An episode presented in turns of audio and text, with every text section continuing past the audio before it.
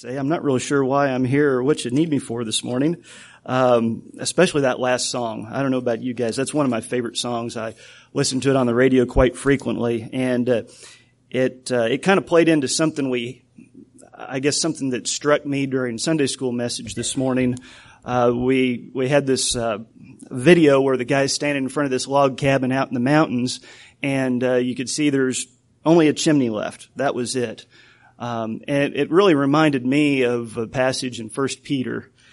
And you guys got me all discombobulated because you don't need me. But uh, first, First Peter chapter one, verses twenty-four and twenty-five, where it says, uh, "For all people are like grass, and their glory is like the flowers of the field. Uh, the grass withers and the flowers fade, but the word of the Lord endures forever." And that's really what I'm here to talk about today for the Gideons, is the word of the Lord, because that is what's truly is lasting and eternal. I always have a hard time trying to figure out how to start these, right? Um, it's like a lot of things in life. How do you get something started the right way? Um, and I guess I, I wanted to start with just the number of people. Holy cow, you guys got an, sorry, got a, got an extra room of people back there. That's awesome. I'll, I'll try not to forget you back there. Um, there's seven and a half billion people in the world today, and that's a lot of people, and most of them don't know Christ.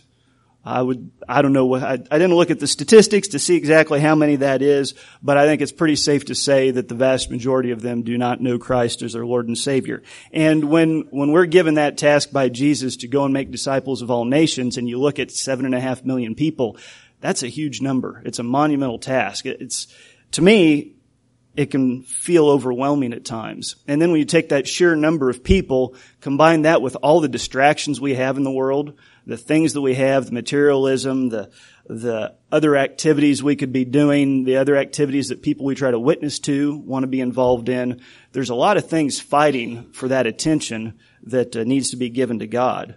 And then you have the crime, the drugs, the poverty, uh, pollution, human trafficking, homelessness, all those problems that are out there, and you can really see, just by turning on the T V or looking in the newspaper, you can see that need out there in the world for God. I had a really good lesson this past week of about people needing Jesus. Um, had the truck at work stolen, not just once, but twice this week in uh, in little old Atchison. And it, it just goes to show there are people around us who need Jesus, who need something more in their life to, to change the way they live and the way they think. And again, to me, it's, it's hard to, uh, I guess, grasp that enormous task that we've been given to go out and make disciples of all nations. So I guess I'm going to start off with a video here. If the guys have that ready, we'll watch the first video. It kind of gives you a little brief introduction to the Gideons.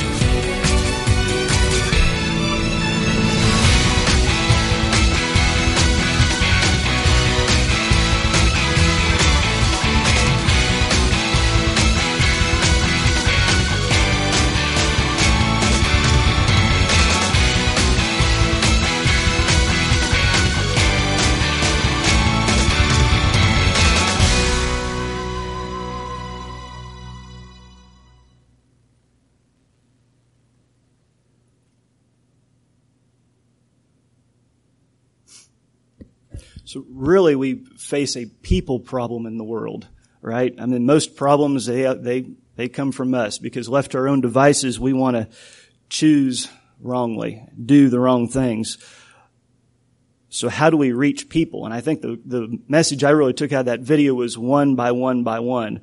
Uh, and as I was thinking about this message this week, I was thinking about the cross-country team that I coach. And it's funny, you, you tell a, a teenager to go run eight miles, and they look at you like you're crazy. You know, eight, eight miles, if you've never done it, sounds like a lot. Um, and so they look at me and they say, well, how am I supposed to do that? How am I supposed to go out and run eight miles? Well, it's like I tell them, it's you take the first step, and then you take the next step. You don't look at it in terms of I have to run eight miles. I just have to get the next block, the next few steps. And I think when we when we consider the command Jesus gives us to go and make disciples of all nations, we need to think about it in those terms. It's about building relationships with people one at a time. It's about influencing lives one at a time. And uh, by demonstrating to people our own relationship with Christ one at a time. It's not going out and reaching all seven and a half billion all at once. It's like any good journey. It starts with the first step. And it reminds me of that analogy about how do you eat an elephant? Well, you eat an elephant one bite at a time. So I want you to, if you, if you want, turn to John chapter six. I'm going to read about the story of Jesus feeding the five thousand.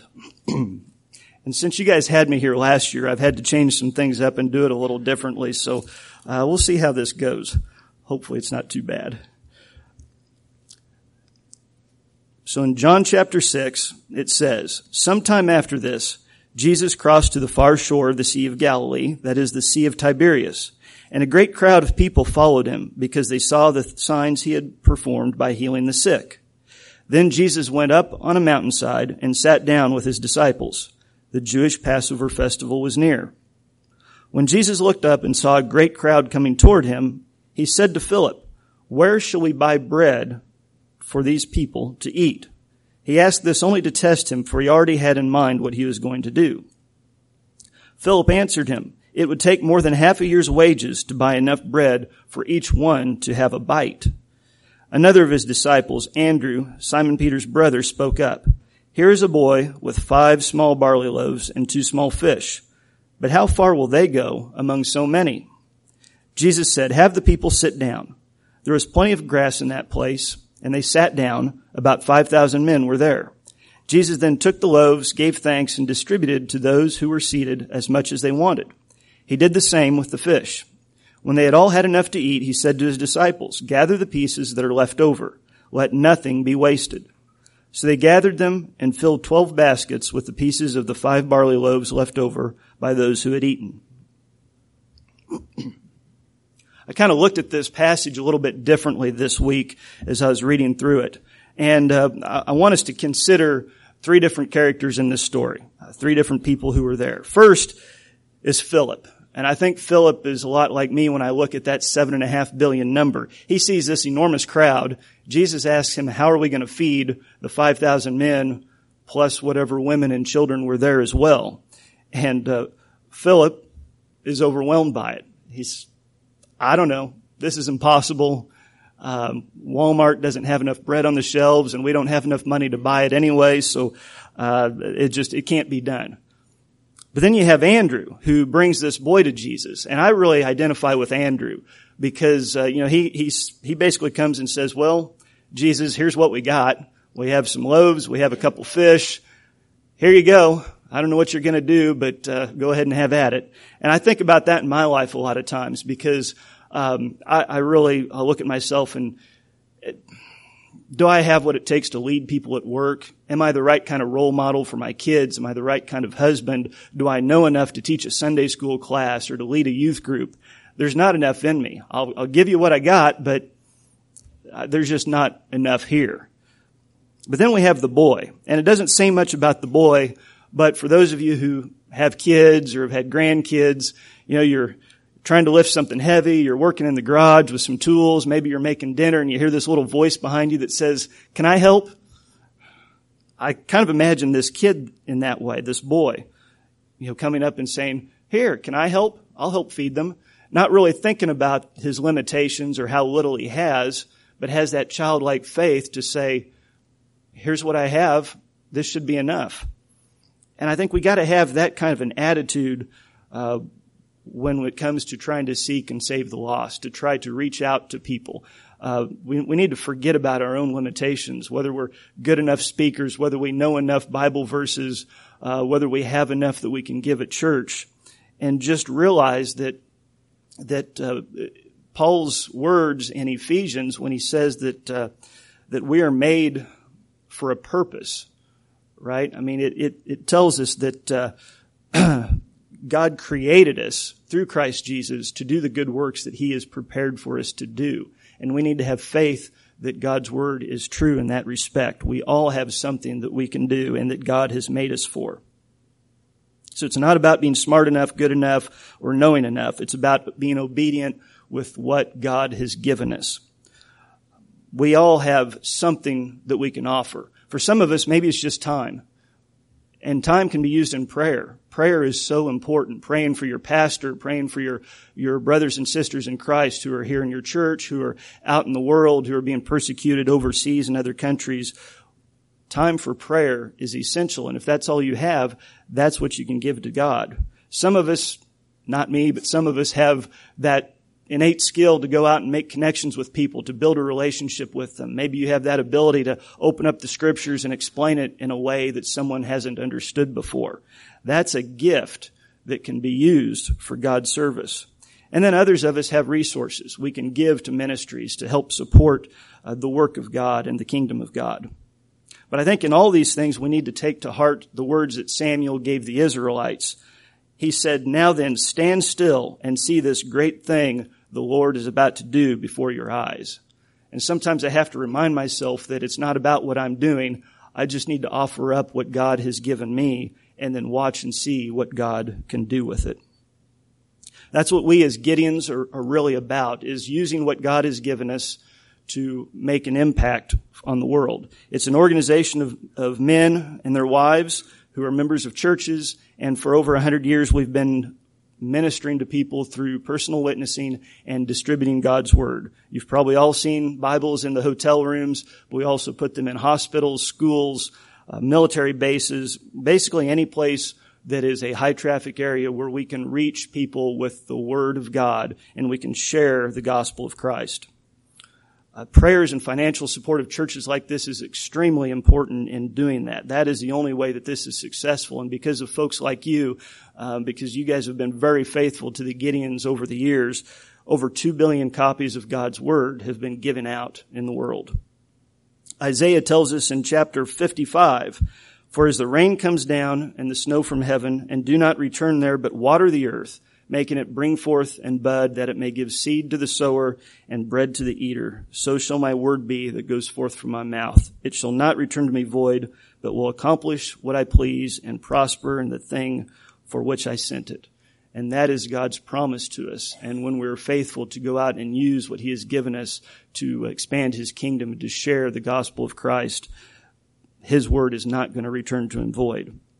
Uh, we've got one more video to show you about what God is doing in this world through the Gideon's ministry and through the support of folks like you. Uh, if you guys have that ready, go ahead and fire away.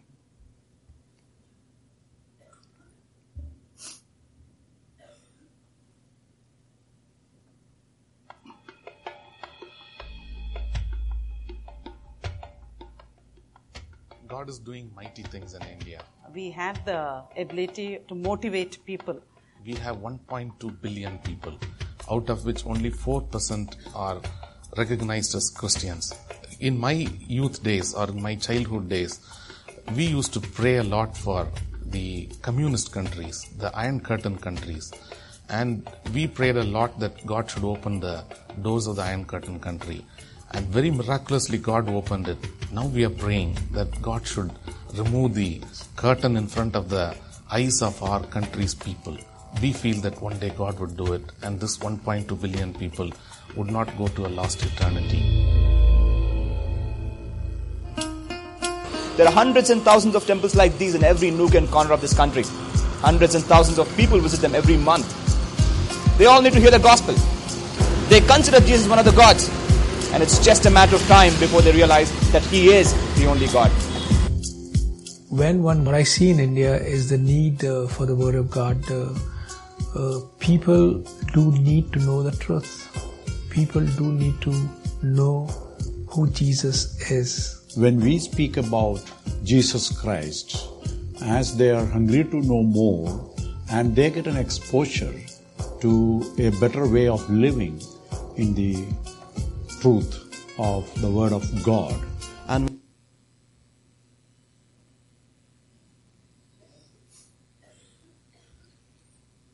okay, that's all right, we can go on with that. But you, you can see one point two billion people in that one. A better way of living in the truth of the Word of God. And